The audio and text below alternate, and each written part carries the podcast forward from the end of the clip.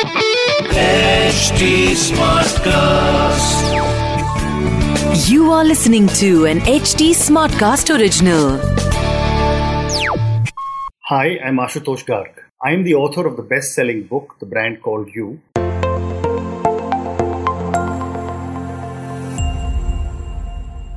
And this is our podcast, Be Brand Wise, where I bring you the stories of successful people and brands from around India and around the world.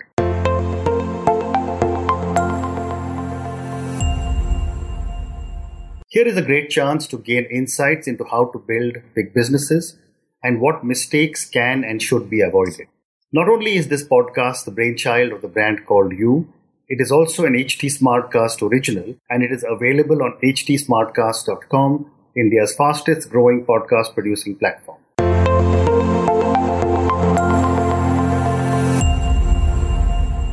Today, I have a very, very accomplished lady with me, Doctor Neeru Kumar.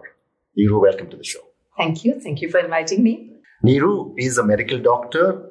She's a trained psychologist. She's a diversity and inclusion consultant.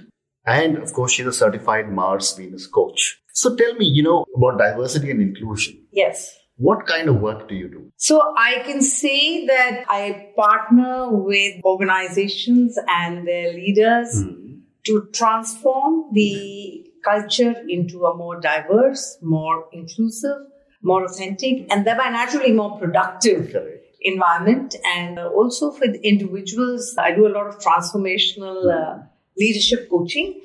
And when I use the word transform, I don't use it lightly because there's a there's a connotation to it. It's like T R A N C E, mm-hmm. transformation, Correct.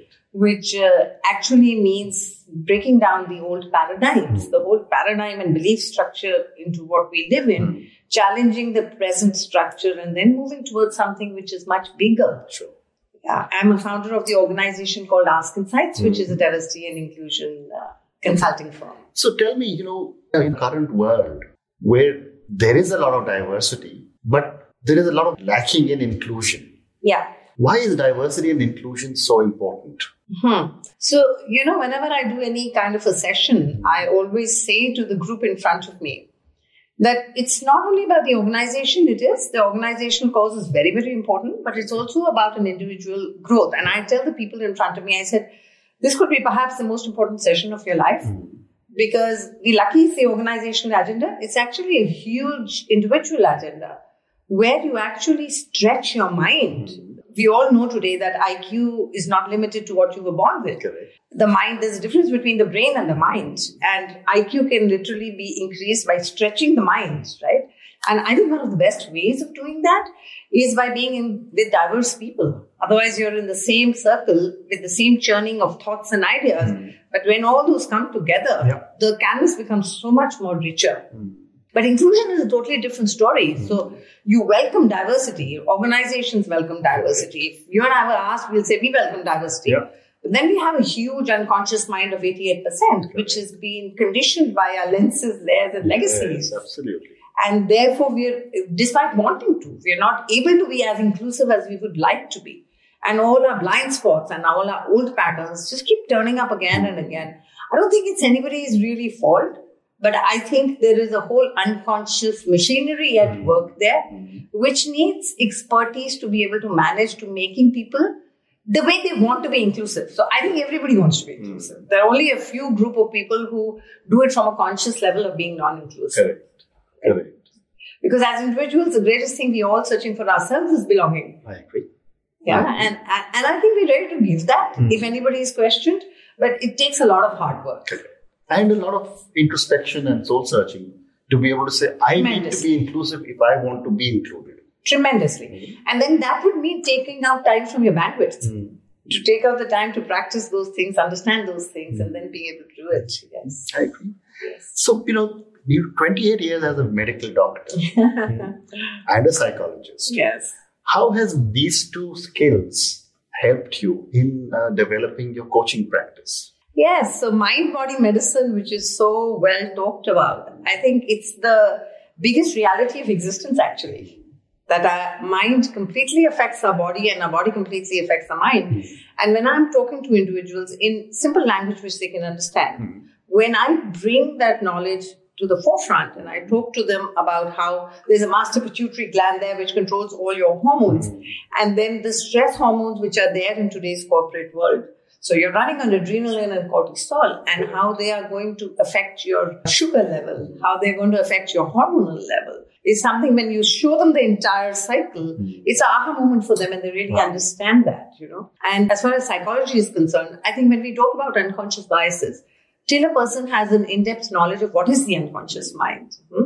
just reading it from somewhere and speaking it out, I think will not equip you hmm. to, to one, cause that transformation which I was talking about. See, I'm also a hypnotherapy teacher. Wow. I'm also an N L P master practitioner. Incredible. So I have actually learned N L P from the founder of N L P, Doctor Richard Bandler.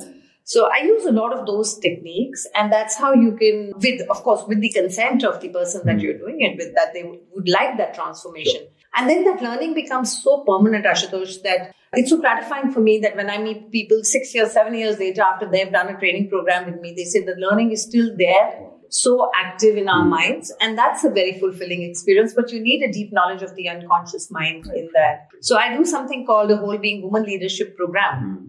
That program is actually a culmination of all my years of experience in medical science, in psychology, in N L P, in diversity, because I do something which I call the Spear model, which is the spiritual, the physical, the emotional, and the business acumen. And R is the relationship, health of a woman. And unless, because a woman has so many aspects to Absolutely. her, unless they get integrated into and aligned, till then their planets are going to be scattered all over the place.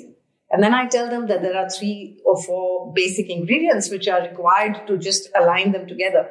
And then I say that the spear is not a destructive one. It's a very constructive one which hits the bullseye to make you not only successful, but happily successful.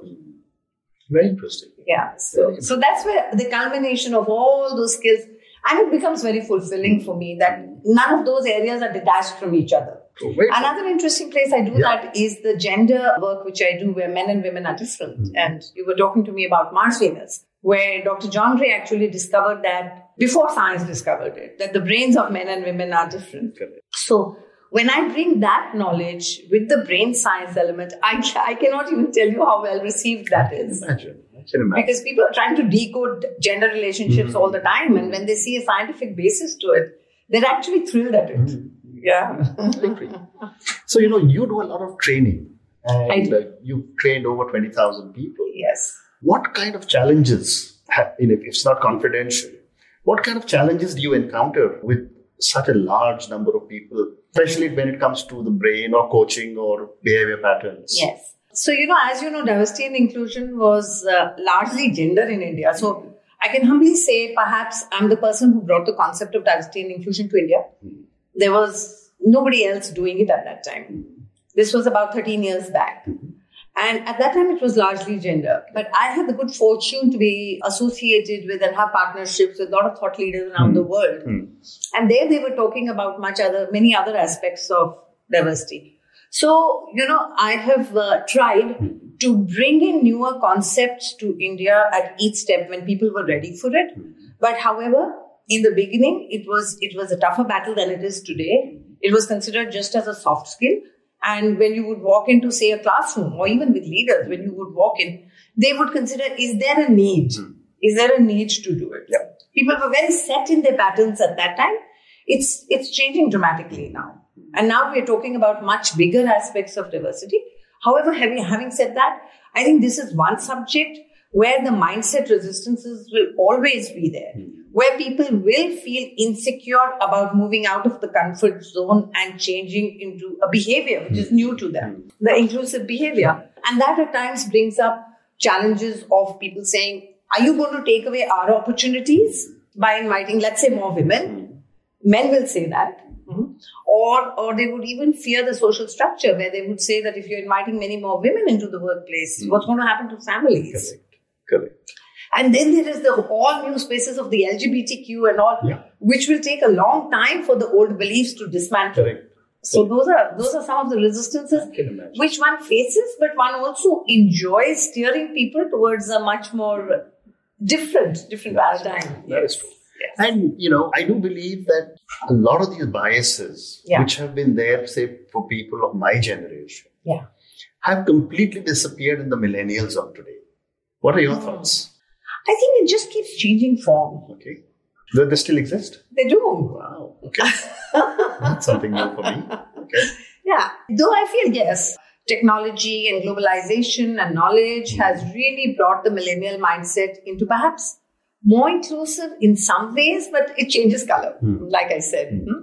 So, for example, for the L G B T Q, hmm. sexual orientation, the millennials are very open to that. Correct. Hmm?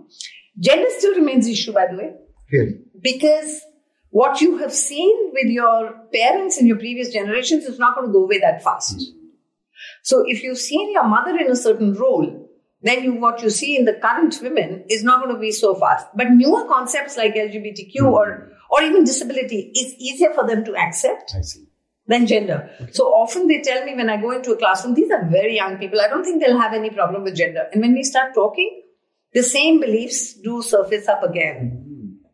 So at a much more subtle level Correct. Than in an award award and, level of the previous generation. And someone trained like you probably is able to pick it up much better. Yes, and I, I think I'm blessed with being able to form rapport with people that people start speaking by themselves. So that happens. But then there are other forms of, I think there's a huge generational bias which occurs in the millennials versus the The Xers and the baby boomers. Xers are their uh, managers and baby boomers are their parents. So that kind of bias, I think, is, is something still to be That's true. Addressed. Yeah. That's right. I agree. So let's talk a little bit about coaching. Yes. You know, traditionally, coaching in our country, in our country, or mentoring, the different, I know, was done either in a family business by an elder, correct, or in the corporate world by someone your boss just seemed to have taken a liking for you. Yes. And yet, coaching is something which is now getting much more acceptable. Oh, yes. So my question to you is that who should look for a coach? Okay. So, you know, interestingly, when I started doing this work and I said, I'm a Mars Venus coach. Again, there was nobody doing it at that time. Right. And people would ask me, how is Mars Venus related to sports? Hmm. Because coaching was only, only sports. Only sports. Correct. Correct. And then I had to tell them all about this. And then they thought it was therapy. Hmm. And it is not therapy either. Hmm. So, when you say who needs a coach, well, I have a coach. I coach thousands and thousands of people, leaders, but I have a coach for myself. Yeah. And I think having a coach is sheer luxury. Mm. It's a necessity as well as a luxury because in today's absolutely fast-paced world where you're really t- trying to make sense of everything, where knowledge is infinite, mm. how to apply that knowledge to your context. Mm. What is relevant? Sometimes you get overwhelmed. Sometimes you get carried away. Sometimes you get insecure. Correct. That's the time because you're emotionally attached to the work you're doing. Mm. You may have a very high level of intellect, but you're not able to sift out that knowledge and experience to fit it into in a more objective way, into your context, to have your goals clear in front of you right. and have someone showing you the light. Mm. The walk is, of course, yours, mm. but you need someone to show you the light there. The coach does just that. Correct. And what goes into selecting a good coach? So I think basically three ingredients. The coach must have a knowledge. Okay. So I think everybody seeks, for me, I say, I get really stimulated by someone who can give me new knowledge in an interesting way. Mm-hmm. So everybody seeks to learn something which they didn't know before. Correct. Right? Correct. So the knowledge part.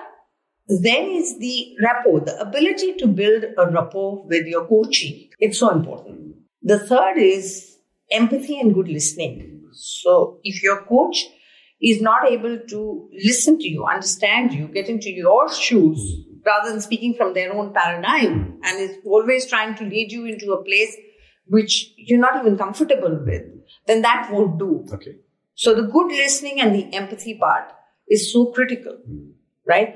And then after that, together, you're able to respectfully form an alliance where you can together brainstorm into a more objective way and, and have new knowledge. The coach might bring a wealth of knowledge from all the other coachings yes. the person does. Mm-hmm. All of that is very critical. Also, the coach must be ready to be able to say, I don't know this. Or, okay, I goofed it up here. This doesn't fit what you're looking for. So, okay, let's relook at it. I agree. Yeah. If I have a coach, yes. how do I evaluate that my coach is good? Yeah. So we all do the internet searching, we all see the credentials, the degrees, and the years of experience, and the client list. We all see that. I think after that, the first session itself is a breakthrough. Hmm? So when you go and meet a person in the first session, you get a sense of that comfort and that rapport. Usually, might take two, but usually the first session with all the coachings that I do, I think I'm able to establish that rapport with my coachee in the first session itself. Okay. And when that first session happens, then the coachee immediately senses, senses that rapport, that empathy, that joint work which is being done, and is ready to then move on to a larger relationship. So there's a lot of instinctive and gut feeling and unconscious mind, because rapport is always from one unconscious mind to the other. Okay. So if both the coach and the coachee are feeling that, then the journey ahead becomes like, yes, of course, we're doing it. Very, very nice. Very nice answer. So let's move to a question I ask of a lot of people, which is on gender balance. Yes. We did speak about it a little earlier, but that was more on diversity. You know, in India, gender balances over the last seven, eight years is getting to be much more accepted. Mm-hmm. But a lot of women I have spoken to on my show mm. say that we still have a long way to go. Oh, yes. What are your thoughts? Ah, that's a, such a deep subject for me, you know, mm-hmm. because I do a lot of uh, women programs with women leaders. Mm-hmm. Currently, we're in the process of doing um, programs where six to seven organizations have partnered together mm-hmm. for their women leaders to come, and they even get cross-mentored by leaders of the other organization. It's, one of them is called Reach Out. Mm-hmm. And it's with organizations like PepsiCo, Microsoft, the Tatas, yeah. P W C, American Express, R B. Mm-hmm. These six organizations have joined hands, and it's an eight-month journey where we are designing and managing the entire journey, and I'm a coach to them myself in that journey. Okay. And there are similar projects running with a lot of organizations like the Tata Group and many others. So, and these women, I find they are, they're very intense people, and I think Indian women today are also very ambitious. I agree. They have, because of the hardships, also acquired tremendous skills. Correct. However, there is a past. Hmm. And that past, if not addressed, if not managed, and there is a difference. I think two things which really impact. One is the past, specifically in a country like India, hmm.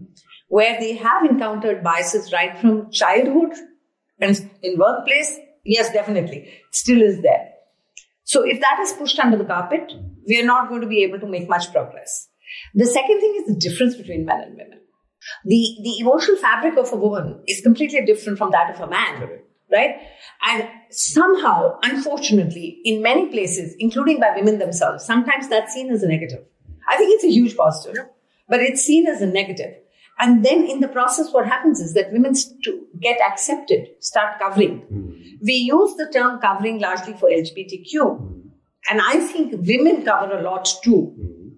So some, what does cover mean? So cover means that you try to minimize your identity, identity, your okay. identity, identity okay. not even your vulnerability, your entire identity mm. to be accepted by the majority. So people of minority or people who are marginalized would try to cover their identity or underplay it so that they are accepted. I see. Right? So, I mean, I have a disability, as you know. And I think in my entire childhood, I was always forced to fit in. And I would try to pretend and do all the things which others would do, which was a huge uphill task. Right? So, I think women today are also trying to hide their identity or cover their identity by saying that it's not about gender. And when I, I'm pained when I hear people, women say, it's not about gender. Yes, it is about gender, because that's your identity. Correct.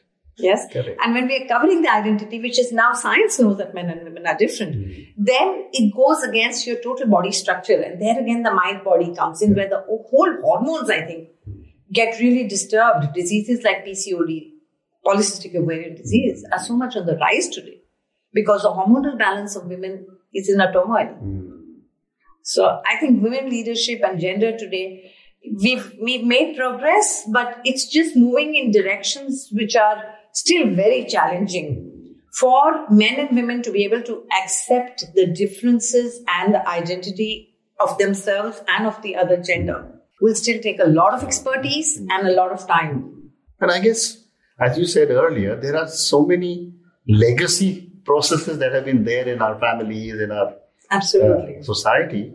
I guess it will take time. It will, it will. And sometimes women being on an overdrive to prove and succeed now, despite all the resistances, is also causing them to, you know, lose the work-life balance, mm. lose their own me time, yep. their own space, yep. and the emotional fabric is then getting further disturbed. I feel amazing.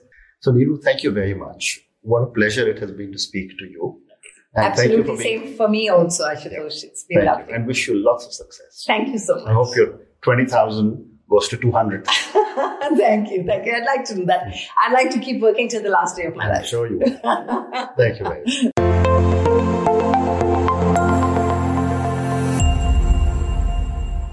Thank you for listening to our podcast. You can subscribe to our YouTube channel, The Brand Called You, and never miss any update. For feedback, reach us on at H T Smartcast. We are present on Facebook, Instagram, and Twitter. To listen to more podcasts by The Brand Called You, log on to w w w dot h t smartcast dot com or Suno Naye Nazariya Se.